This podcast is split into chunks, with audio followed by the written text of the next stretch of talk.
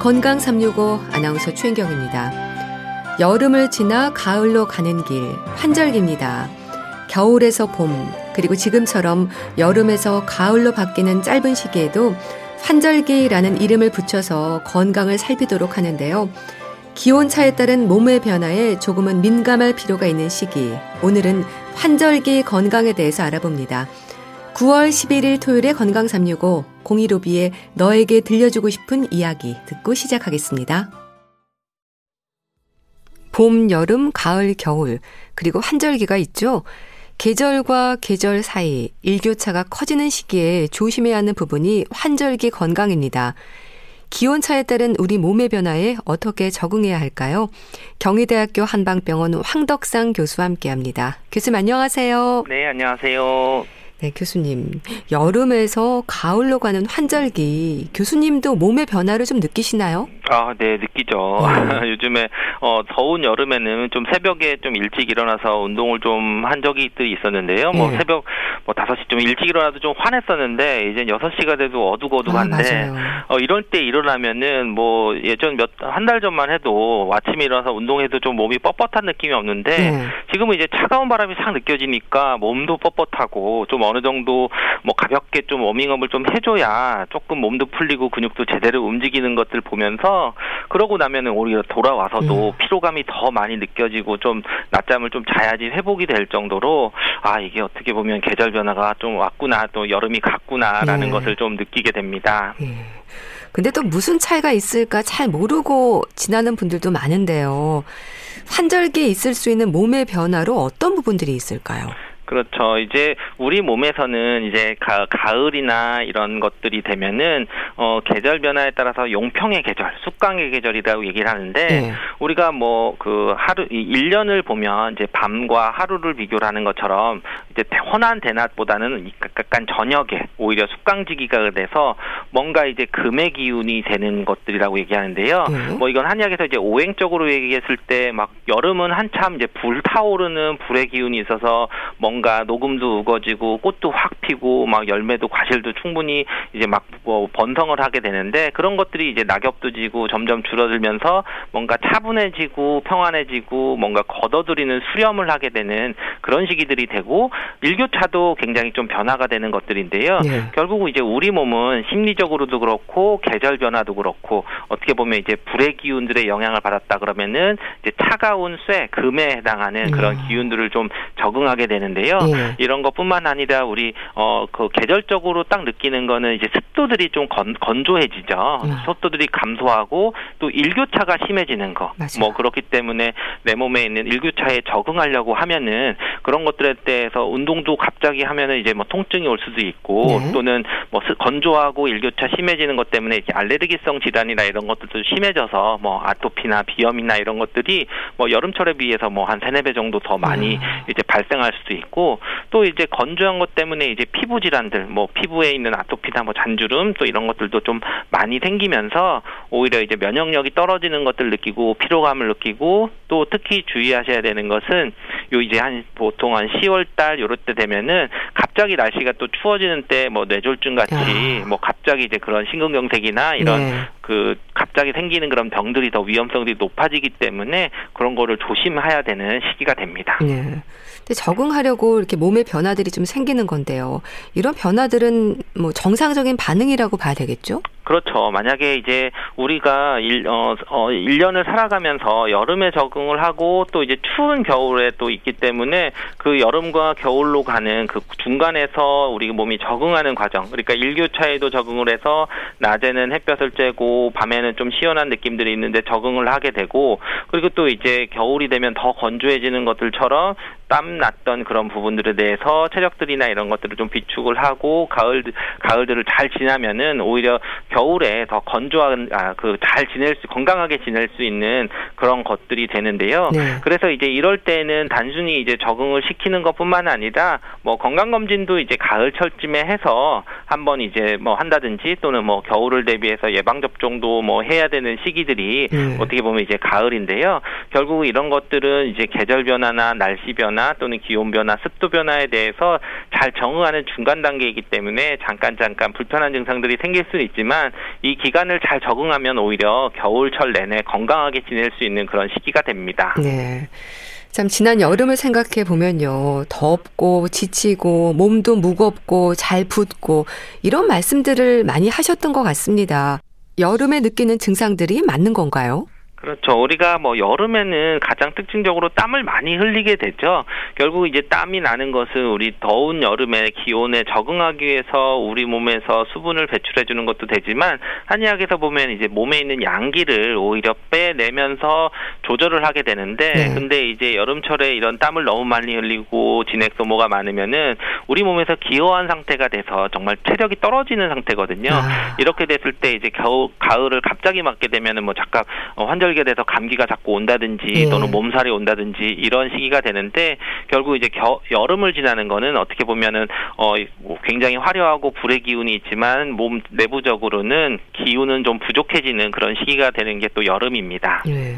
근데 여름엔 기력이 떨어진다는 말도 하잖아요. 네. 유난히 여름에 힘들어하는 분들이 계십니다. 교수님, 이거는 뭐 체질적인 부분도 있는 걸까요? 아무래도 이제 체질이라고 하면은 소양인들이 좀 열이 많기 때문에 오히려 뭐 소양인들이 여름에 좀 취약하자 이럴 수 있다고 생각할 수도 있는데요. 네. 그렇지만 이제 뭐 어떤 딱 한 특정 체질이 뭐 무조건 여름에 더 취약한 건 아니고 어 건강하지 못한 체질에 있는 사람들은 다 여름에 취약을 한 거죠. 음. 결국은 우리가 몸에서는 항상성이라는 게 있어서 네. 외부 온도가 올라가면 그것에 맞춰서 또 내부 온도는 좀 줄이고 또, 또 땀이 많이 나가면 또 수분을 많이 섭취를 하고 또 속 속이 차지면은 밖은 또또 그그 그 밖은 또 시원하게 하면서 조절을 하는 그런 것들이 항상 어 균형을 이루고 있어야 되는데 그런 항상성이 깨지는 그런 상태. 그래서 소양인이라 그래도 오히려 스트레스를 잘 조절 못하고 열을 많이 받으면 오히려 여름을 좀 힘들게 보낼 수도 있고 네. 또 열이 적은 소음인들은 여름이 더 쉬운 것보다는 오히려 땀을 또 흘리면서 아. 기력은 더 떨어지기 때문에 소음인들은 네. 또더 힘들 수도 있고 뭐 태음인 같으면은 오히려 자기는 덥고 괜찮으니까 찬 거를 또 너무 많이 먹어서 항상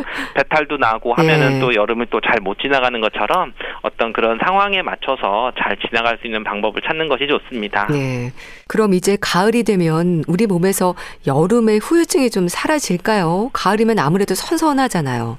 그렇죠. 이제 가을이 되면 우리 몸에서는 아, 여름철에 건강 관리를 잘했으면 가을도 좋고 오히려 여름철에 건강 관리 잘못했으면은 겨울도 더 면역력이 떨어진다고도 보는데요. 네. 물론 이제 계절 변화가 있어서 기온도 시원해지니까 뭐 활동하기도 더 좋고 그런 부분들이 있지만 실제로 우리가 이제 계절 변화들은 항상 여름철 건강을 잘 유지를 해야 가을에 건강하고 또 가을을 잘 보내야 겨울을 건강한 것처럼 한 계절 앞에 있는 그런 기간들을 잘 지내는 것이 좋습니다. 네. 그래서 우리가 보면은 이제 몸에서도 계절에 맞춘 농사랑 비교를 할 수도 있는데 네. 여름에 이제 더운 여름에 뭐 잡초 제거도 잘 하고 오히려 어 물도 좀 잘 돼서 충분히 잘 지내야 가을에 곡실이 충실히 풍년이 올 수가 있는 것처럼 그렇죠. 여름철에 너무 덥다고 해서 너무 또 서늘하게 시원하게 해서 정말 여름처럼 지내는 게 아니라 너무 춥게 지내도 오히려 어 가을이 좀 문제가 있을 수 있고 예. 또 여름철에 너무 땀을 많이 흘리고 체력 소모가 많다 그래도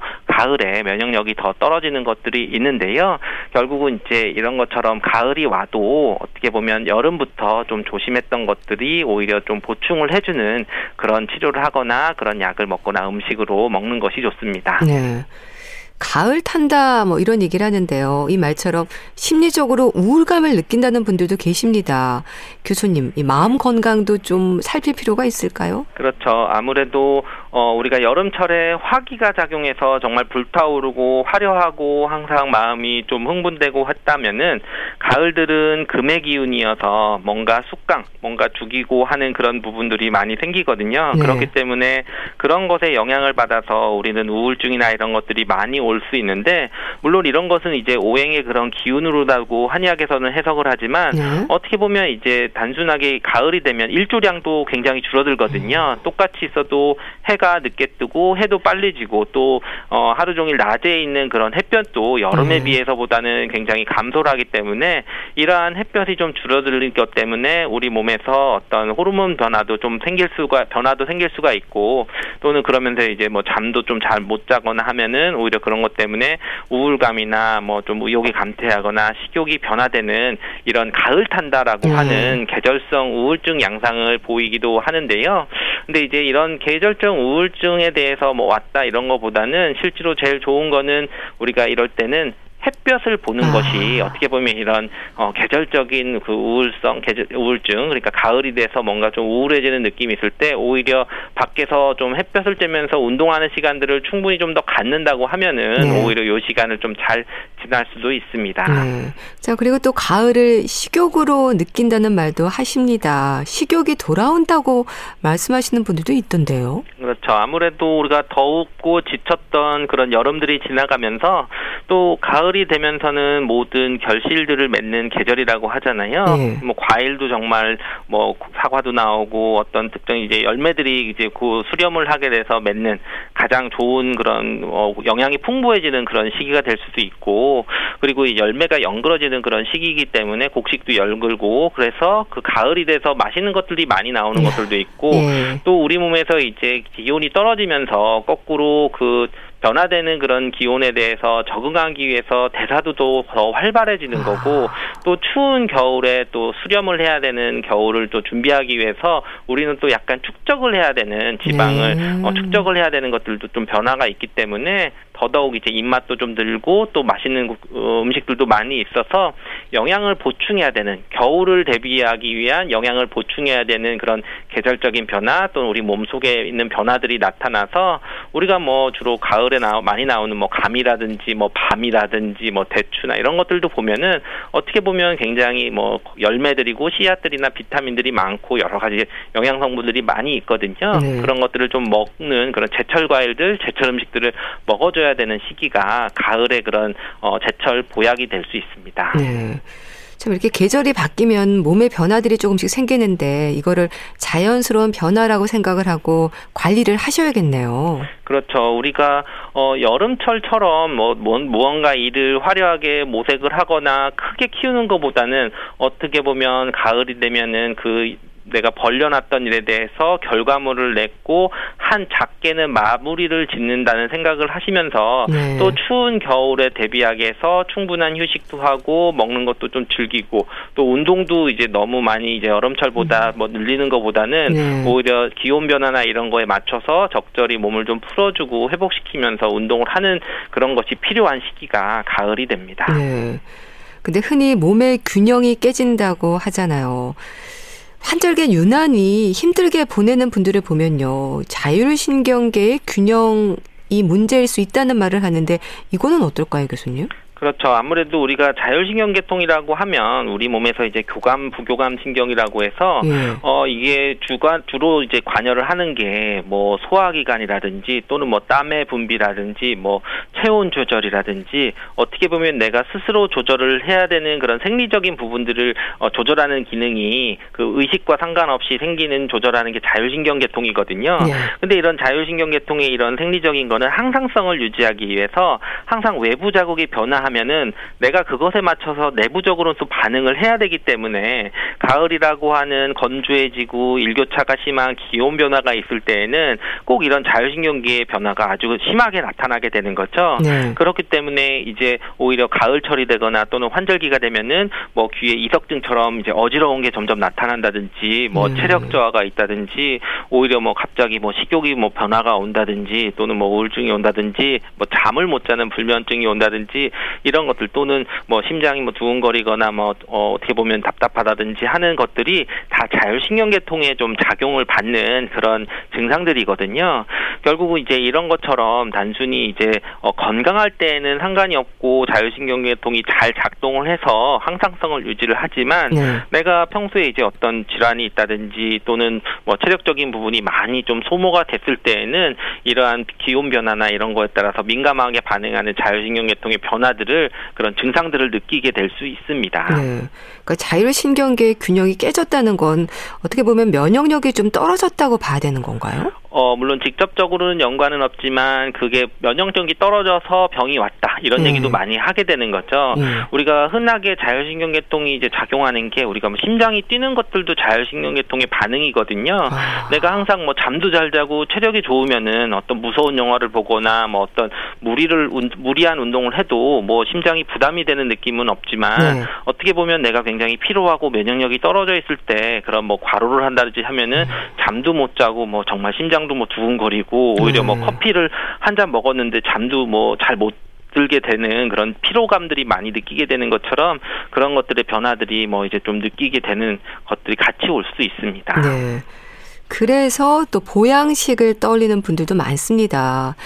교수님, 이 보양을 하는 데 있어서도 뭐 보기, 보양, 보혈, 보음 얘기되는 부분이 많던데요.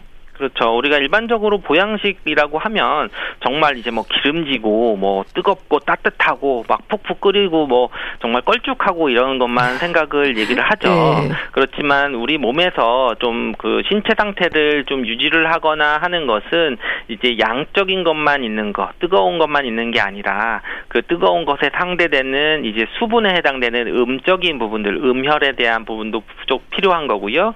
그리고 또 이제 기도 있고 혈도 있고 이런 것들이 있어서 사실 우리가 보약이라고 얘기를 하면은 이제 보기시켜주는 약을 쓸 거냐 또는 보양시켜주는 약을 쓸 거냐 또는 보음시켜주는 약을 쓸 거냐 또는 음. 보혈시켜주는 약을 쓸 거냐 이런 것처럼 우리 몸에서 이제 각 장부들이 조금 주관할 수 있는 그런 기능들이 있는데 그런 것에 이제 균형도를 봐서 만약에 어 음이 양이 양기가 부족해서 좀 손발도 좀 차고 시린 것도 많이 있고 갑자기 기온 떨어지니까 오히려 몸이 좀 그런 수족냉증이나 이런 게 심해지면서 자꾸 감기 기운이 있는 분들은 정말 보양시켜주는 약을 쓸 수도 음. 있는 거고. 네. 근데 오히려 이럴 때 뭐 이제 어지러우면서 뭐 피부도 굉장히 건조해지고 이런 쪽으로 나타나면 오히려 몸에 수분이 좀 부족해지는 걸로 봐서 보험시켜주는 약을 쓸 수 있는 것처럼 네. 또 이렇게 우리 몸에서 그런 기능들이 어느 정도 부족한 거에 맞춰서 그런 어, 보약들을 선택을 할 수 있습니다. 네.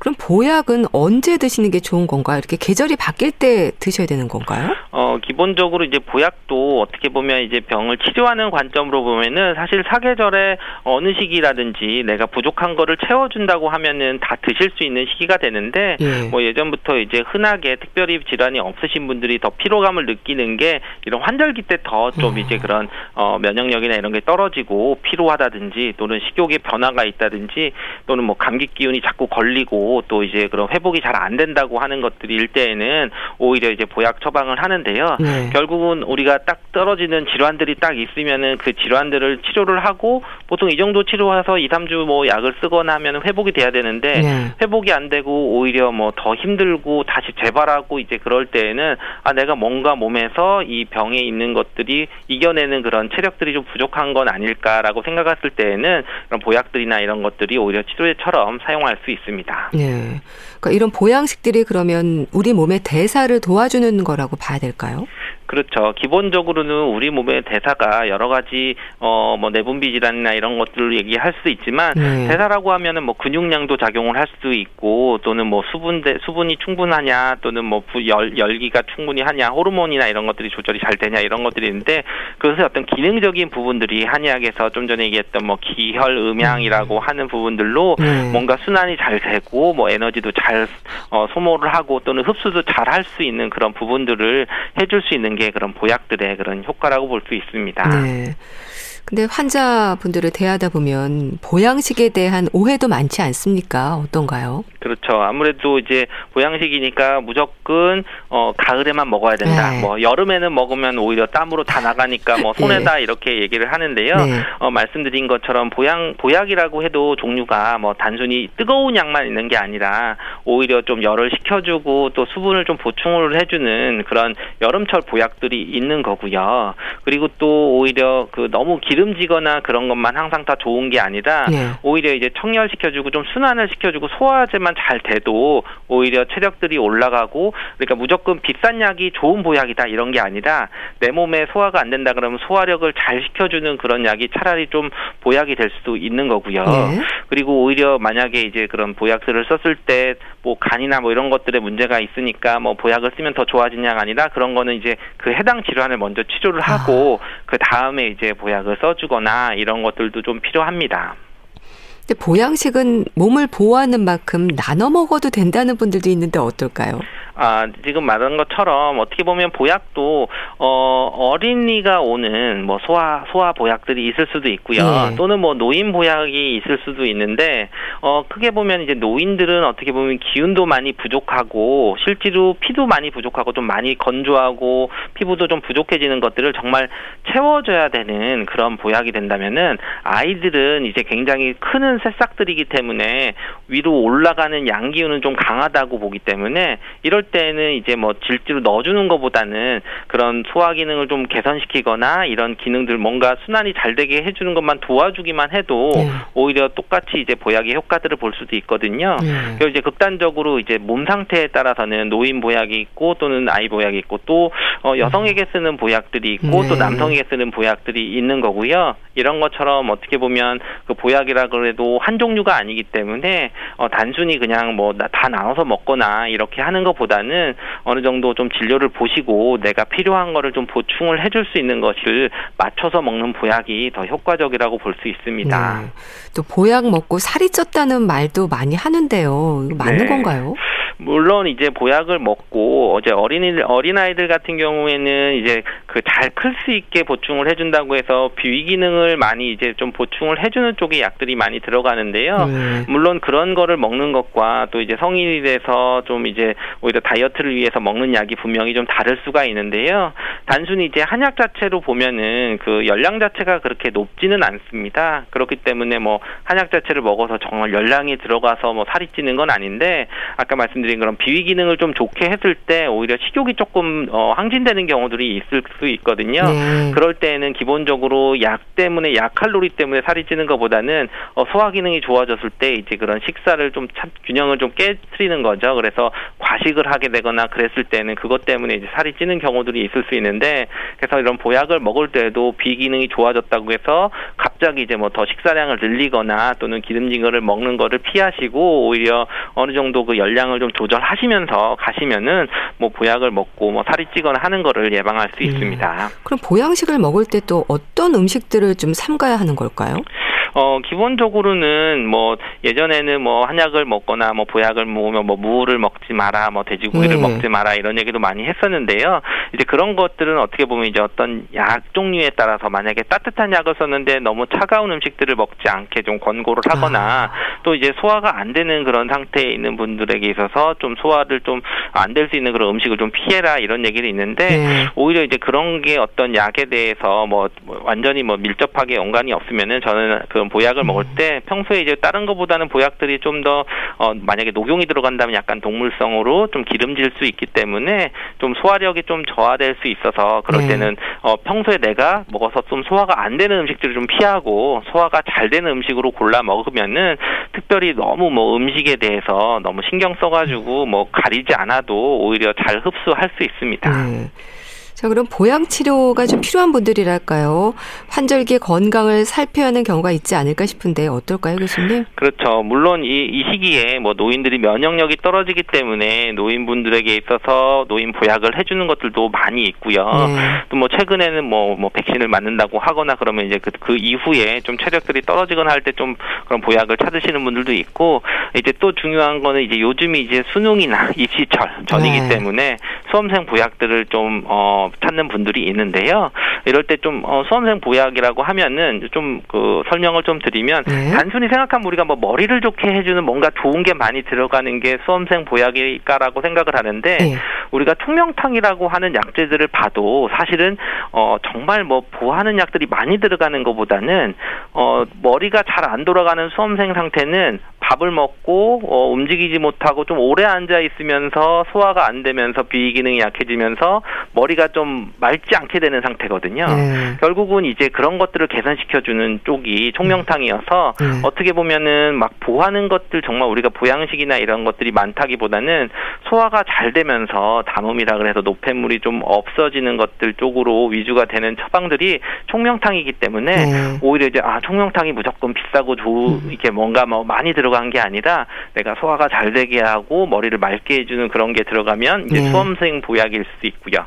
그리고 또 이제는 환절기에는 뭐 아토피나 뭐 비염이나 이런 것들이 좀 심해지는 그런 아이들 같은 경우에는 오히려 이제 그것 때문에 면역력이 떨어질 때에는 그런 걸 좀 보완해주는 보약을 쓰면 오히려 그런 환절기 계절성으로는 그런 알레르기성 질환들을 좀 개선시키는 쪽으로 할 때도 좀 어, 소화 보약들을 좀 고려할 수 있습니다. 네, 알겠습니다.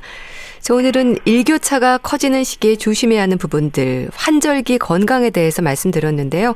경희대학교 한방병원 황덕상 교수와 함께 했습니다. 말씀 감사합니다. 감사합니다. KBS 라디오 건강 365 함께하고 계신데요. 엄정화의 하늘만 허락한 사랑 듣고 다시 오겠습니다.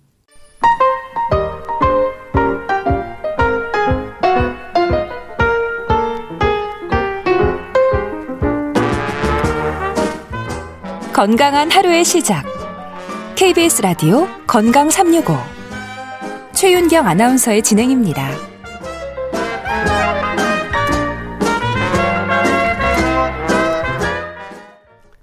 KBS 라디오 건강 365 함께하고 계십니다. 어제 자살 예방의 날을 지나면서 특집으로 함께하기도 했는데요. 우리가 서로에게 필요한 건 특별하고 대단한 게 아니라 관심으로 지켜봐주고 안부를 전하고 무슨 일이 있는지를 물어봐주는 일상의 사소한 배려가 필요하다는 걸 깨달을 수 있었습니다. 오늘 소개해 주실 책도 우리 마음을 들여다볼 수 있는 내용이 아닐까 싶은데요. 북컬럼니스트 홍순철 씨 연결돼 있습니다. 안녕하세요. 네, 안녕하세요. 오늘 소개해 주실 책 제목이 불안한 마음 괜찮은 걸까? 참 물음표로 전해지는데요. 괜찮다는 결론이었으면 좋겠네요. 예, 어느 정도까지는 괜찮은데 이게 심해지면 문제가 될 수 있다라는 거죠. 예. 사실 주변을 보면 요즘 불안하지 않은 분들이 없는 것 같습니다. 맞아요. 누구나 다 이런저런 이유로 어느 정도의 불안감을 느끼며 살아가고 있는데요. 유명한 사회학자 지금은 바우만이란 분이 우리가 지금 살고 있는 이 세계를 일컬어서 유동하는 액체 사회란 단어로 표현했습니다. 예. 어떤 의미냐면 우리가 발을 디디고 있는 곳이 좀 고체여야 되는데 딱딱해야 되는데 우리가 발 디디고 있는 곳이 흐르고 있어요. 유동하고 음. 있습니다. 얼마나 불안하겠습니까? 그러게요. 우리가 참 이런 사회를 살아가고 있다라는 거예요. 그런데 또 가만히 생각을 해보면 불안을 느낀다라는 건 건강하다라고 생각해 볼 수 있는 것 같아요. 예. 왜냐하면 적당한 불안감은 당연스러운 감정이고요. 인간의 생존을 돕는 거거든요. 근데 문제는 이러한 정상적인 불안 정도를 넘어서서 병적인 불안에 시달리고 있는 현대인들이 음. 늘고 있다라는 겁니다. 네. 일어나지 않을 일을 미리 지나치게 걱정하는 불안도 문제고요. 또늘 초조해서 뭔가 좀 일상을 제대로 영위하지 못한다면 이건 역시 문제일 수 있다라는 겁니다. 네. 불안이 병으로 자리를 네. 잡게 되는 건데요. 네. 한국인의 정신질환 최근 1년 동안의 유병률을 분석을 해보면 불안장애가 1위를 차지하고 아, 있다. 불안장애가요? 그렇습니다. 이 불안 장애를 방치하면 우울증 같은 다른 질환들이 동반되기 쉽기 때문에 이게 자살 위험성을 높일 수 있다고 그러고요. 예. 근데 이 불안 장애의 가장 큰 문제점은 많은 사람들이 불안을 느끼고 있는데 이 불안의 원인이 무엇인지를 제대로 알지 못한다는 점이라고 그래요. 예. 그 불안의 원인을 모르니까 제대로 된 치료법을 찾지 못하고 있다라는 건데요. 강북 삼성병원 정신건강의학과 전문이면서 불안 장애에 있어서 국내 최고 권위자로 꼽히는 오강섭 교수님은 이 책을 통해서 자신이 진료했던 수많은 사례를 소개하면서 불안을 극복할 수 있는 방법들을 이야기해주고 있습니다. 네. 참 불안이 병으로 자리 잡았다는 게 안타까운데요. 주변에 막연하게나마 이렇게 불안감을 가지는 분들이 많은 게 사실입니다. 근데 불안장애 원인도 다양하고 증상도 다양하다면서요. 그렇습니다. 그게 문제인 건데요. 네. 이 불안장애를 앓는 사람들의 사례를 책을 통해 소개하면서 정체불명의 불안의 원인을 진단하고 불안이 무엇인지 어디에서 오는지 그리고 불안이 어떻게 우리를 지배하는지 네. 알려주고 있습니다. 네. 무엇보다 불안을 극복할 수 있는 방법들도 함께 이야기해주고 있는데요. 불안은 기본적으로 우리가 스트레스를 받으면 나오게 되는 가장 흔한 심리적인 반응이라고 그럽니다. 이 불안감을 통해서 우리는 인지적으로, 신체적으로, 행동적으로 어떠한 위험에 대비하거나 대응하게 되는데, 예를 들자면 우리가 현관문을 나서기 전에 가스밸브가 잠겼는지 확인하게 되잖아요. 예. 또 시험을 잘 치르기 위해서 열심히 준비하게 되잖아요. 또 요즘 감염증으로부터 우리 자신을 보호하기 위해서 거리두기를 하고 있고 마스크를 착용하고 있습니다. 이 모든 것들이 우리의 뇌가 불안이라고 하는 감정을 통해서 결국 행동하게 만든 결과인 거거든요. 네. 근데 불안의 정도가 심해지면 이러한 일상이 힘들어질 수 있다는 거죠.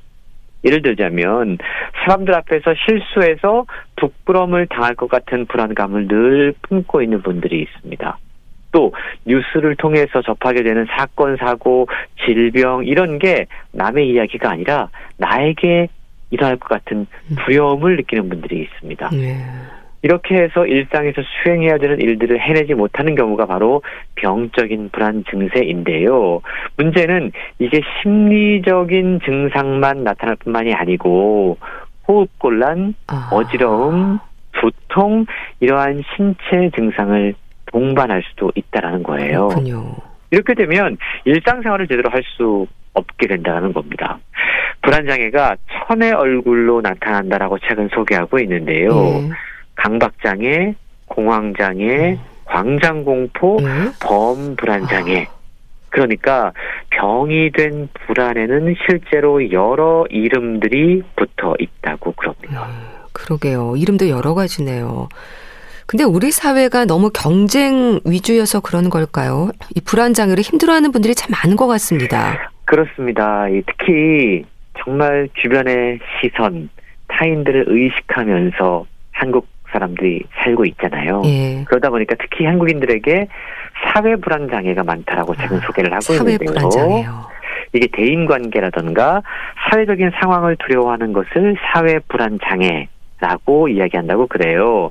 뭐 대인 공포증 혹은 사회 공포증이라고도 불리는데요.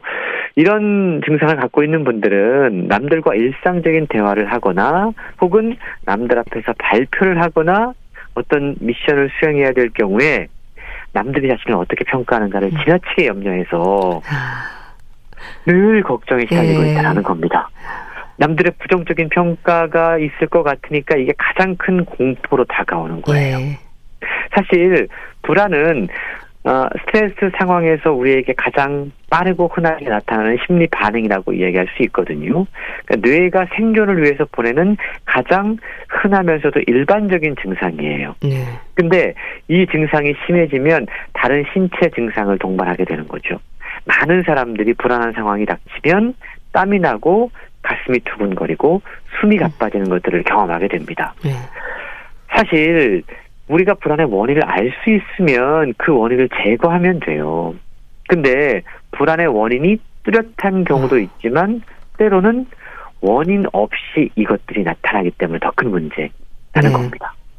우리의 내면에 불안과 스트레스를 만드는 주요 원인은 어떠한 상황이 닥칠지 모르기 때문에 아. 그리고 내가 지금 처한 이 상황이 낯설기 때문에 생기는 거거든요. 그렇죠. 내가 잘 모르는 세계 또는 모르는 사람을 대하게 될 때 긴장감이 올라가면서 이게 불안과 스트레스의 요인이 됩니다. 네. 그런데 이 책은 지금 우리가 살고 있는 이 미중유의 시대가 더욱더 우리를 불안하게 만들고 있다라고 이야기를 해요. 가만히 우리의 지난 1년, 우리의 지금의 일상을 한번 되돌아보자는 거죠. 우리는 지금 한 번도 경험한 적 없는 모르던 상황, 낯선 상황과 마주하고 있습니다. 예. 늘 불안할 수밖에 없는 환경 속에서 살고 있다라는 거죠. 불안장애에 취약할 수밖에 없는 시대를 우리는 지금 관통하고 있는 건데요. 대부분의 사람들이 회복 탄력성이 있는 분들은 이러한 불안들을 어느 정도 소화하면서 지나갈 수가 있습니다. 네. 그런데 이 스트레스가 오랫동안 지속되고 불안한 감정이 증폭되면 혹은 불안한 마음들을 그때그때 잘 처리해내지 못하고 이게 쌓아두게 되면 네. 이 불안은 불안 장애라는 질환으로 우리의 정신 건강을 아프게 할 수 있고요. 네. 실제로 오랜 기간 이 팬데믹 상황에서 이런 문제로 고통을 겪고 있는 분들이 많이 늘어나고 있다고 그럽니다. 네. 자, 그런 만큼 불안한 마음을 어떻게 잘 처리할 수 있을지 알고 싶은 마음이 간절해지는데요. 내가 혹시 불안장애인가 의심하는 분들이 있다면 뭐 스스로 확인할 수 있는 방법이 있을까요? 예, 책에 구체적인 진단법들이 소개가 되고 있어요. 네. 질문에 대해서 이렇게 답을 해보면 내가 지금 어느 정도의 불안증을 느끼고 있는지 병적인 건지 일반적인 건지 확인해 볼 수가 있는데요. 네. 불안이 높은 사람들은 크게 세 가지 증상을 보인다고 그래요. 이게 이제 인지 증상, 신체 증상, 행동 증상이라고 하는 건데 네. 인지 증상은 생각의 흐름이 이렇게 부정적으로 자꾸만 가는 겁니다. 어. 신체 증상은요. 예. 불안에 따른 자율신경계의 작용으로 복통, 숨가쁨, 땀 이런 것들이 나타나는 겁니다.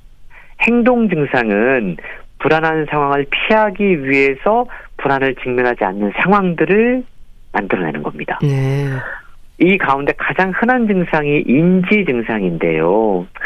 생각이 꼬리에 꼬리를 무는 거죠. 아, 그렇군요. 불안이 많은 분들은 네. 걱정도 많아요. 맞아요. 일어나지 않을 일들을 음. 미래 일들을 앞서서 걱정합니다. 네. 그리고 현재 주어진 상황도 그냥 평범하게 받아들일 수 있는 상황인데 부정적으로 해석하는 경향이 있다라는 겁니다.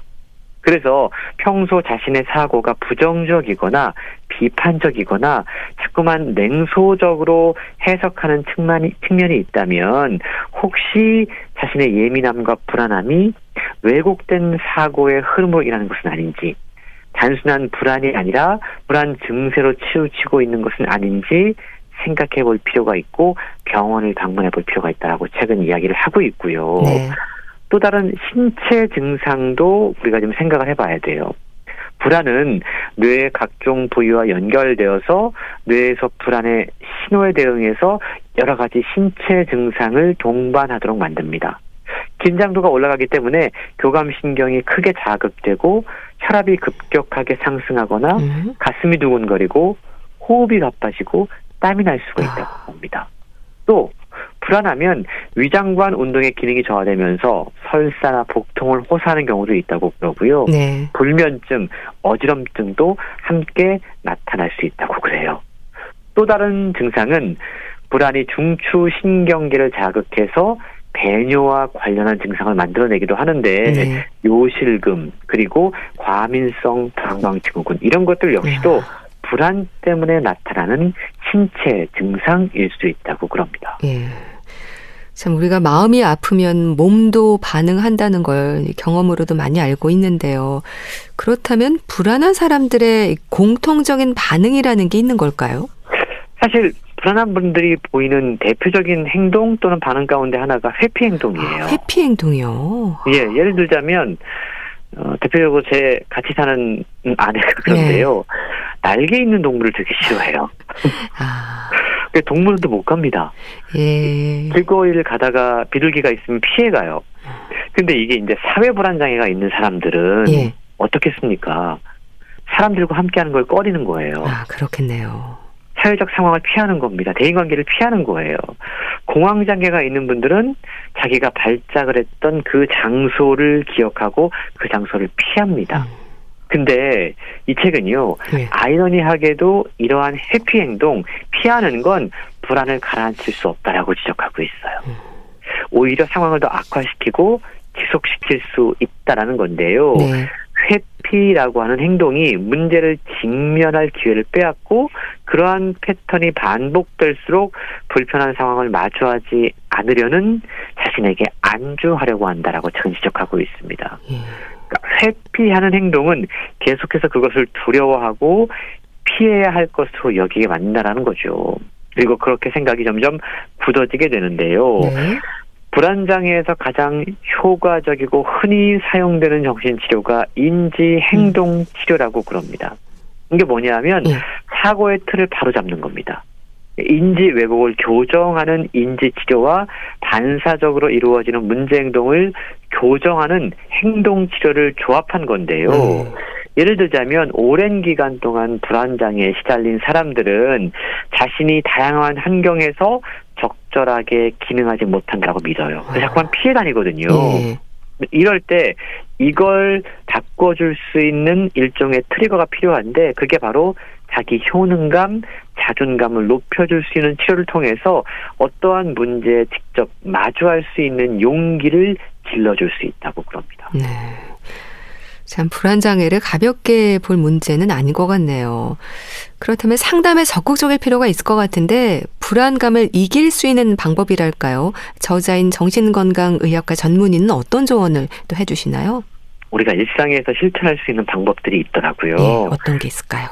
불안을 극복하기 위한 10가지 방법. 책에 소개된 방법을 소개해드리면 네. 첫 번째가 초점을 현재에 둔다는 겁니다. 어. 살면서 자꾸만 과거 이야기하고 옛날 이야기하고 미래에 아. 오지 않을 걱정하는 거 그렇게 유익하지 않다라고 저는 예. 이야기하고 있습니다. 두 번째가 현재의 삶을 사는데 집중한다라는 거예요. 그 말은 오늘 지금 이 순간을 즐기면 되는 겁니다. 세 번째 방법은요. 일단 믿는다. 믿는다.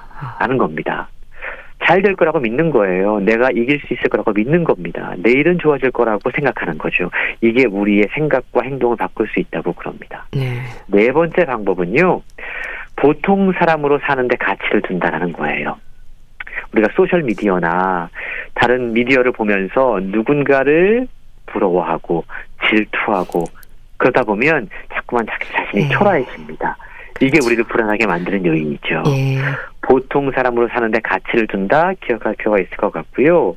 또 다른 것 가능한 나쁜 일에 관여하지 않는다. 아. 살면서 가끔씩은 거짓말의 유혹, 범죄의 유혹에 시달릴 때가 있어요. 가능한 거기에 빠져들지 않는 것이 중요하다고 이야기하고 있고요. 네. 무리하지 않는다라는 조언도 있습니다. 아, 무리하지 않는다요? 음. 예. 그러니까 살면서 뭔가를 무리해서 하는 건 반드시 살인하게 돼 있다고 그래요. 아.